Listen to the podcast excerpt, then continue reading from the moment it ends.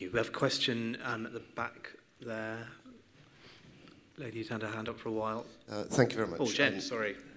Um, I'm Tim Dornan. I'm professor from the University of Maastricht in the Netherlands. Um, my question and comment are directed to Ray. Um, since when I was your consultant colleague, you pilloried me for being not so excited by the thyroxine in the tablet as whether patients took the tablet or not. So you felt as an endocrinologist I was very ascientific when I said that what I really wanted to know was why people did or didn't take tablets.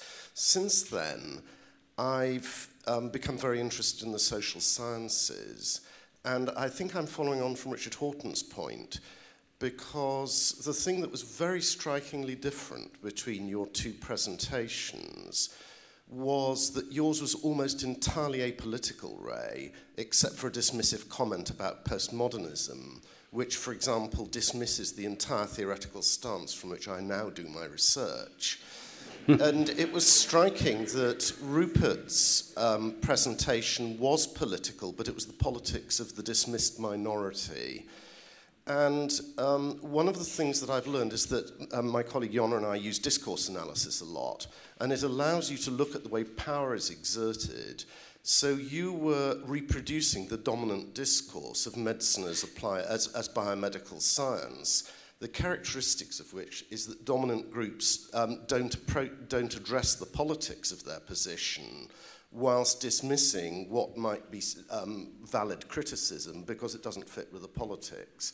Now, you mentioned evidence-based medicine. I might just hasten you yes. to the question, if to that's the question, right, okay. Well, Thank that evidence-based medicine is a highly political discourse. And so, for example, it's led to health sciences research, which means that you may not do certain types of research.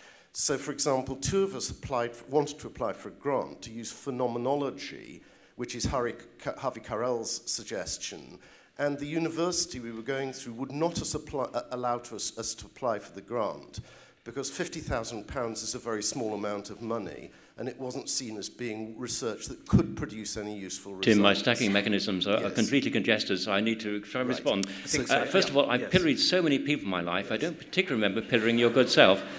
But, but, but it, it, it is highly unlikely I would have pilloried on that, because as a geriatrician, I used to say that pharmacokinetics should be much more about how quickly the patient drew the tablets into the toilet than how much it was handled by the patient. I always to teach the students all that.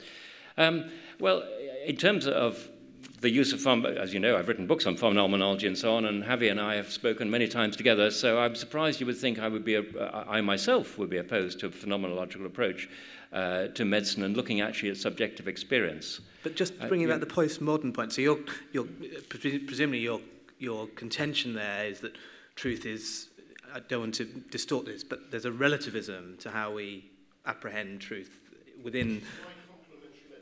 Sure.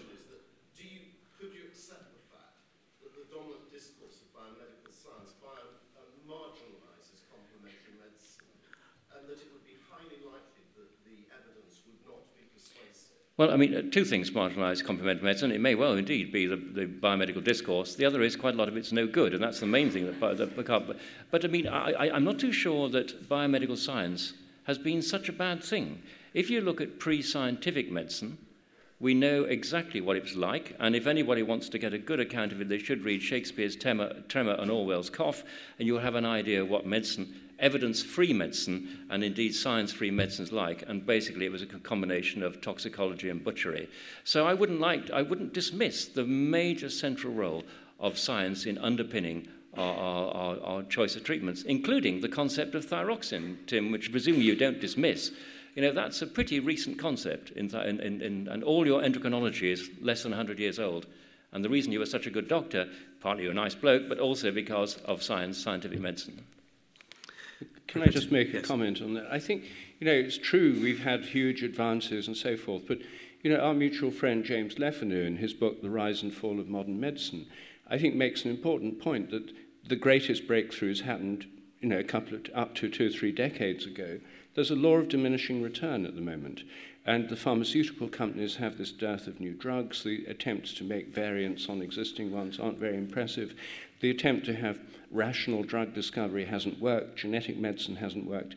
That we have got a law of diminishing returns. I don't think that's true. We haven't got law of diminishing returns. If you look at the actual outcomes, which are life expectancy, health expectancy, comfort expectancy, and fun expectancy, all of those continue to rise. And in somewhere like the UK, they cannot be explained by changes in the way we order our affairs socially. If you look very specifically, for example, cardiovascular disease, mortality in cardiovascular disease in the 1990s fell by 50% in people under 65 mortality, age-related mortality, cardiovascular disease between when I became a doctor in 1970 and the present has fallen to a third, age-corrected. Much of that will be due to the application of medical knowledge, and in some cases to actual therapies such as drugs. So I don't think we're getting laws of diminishing return. Oh, Actually, I'm... for every year we, we live, or every hour, day we live, our life expectancy is increased by five hours, and this is not due to, we should say, improvement of the, of the socio-political framework. We were talking about biomedical science, not the application of known knowledge. You know, if medical research had been cancelled, if the entire budget had stopped in the year 2000, everything you've talked about would probably have happened. I'm talking about the research frontiers now and the law of diminishing return. Well, it's just that James's book was published in, you know, well before 2000, and he and I have debated it a lot, so mm. uh, this is a well-practiced argument. But it seems to me that we're always, as it were, uh, pronouncing the death of progress in medicine. But irritatingly, medicine continues to progress on the basis of often drug treatments, medical treatments, surgical treatments, which are exposed to scientific evaluation and sometimes have a scientific underpinning. Right. I still think there's a law of diminishing return, not just in, in medicine, uh, but in the sciences as a whole. And, uh, and I think uh, and my you know, that's my thesis, that it's, the whole thing would be open, if we can open it up, get past the dogmas, we'd have a renaissance of discovery. And I think that would be true in medicine too. I I'm mean, I may be wrong, but... Uh, I, Rupert, I will stop you there, actually, just in the interest of time. So it, it sounds as though there's a general agreement that we can arrive upon some truths, if not all truths, well, so, through reason, it may or may not be that there, is, there are several versions of this dogma floating around, either that in fact uh, the pursuit of that knowledge is not democratized, or in fact there's a prevailing set of metaphors about what medicine views as uh, the right knowledge to pursue. And on that, I think we should stop for half an hour of coffee. oh,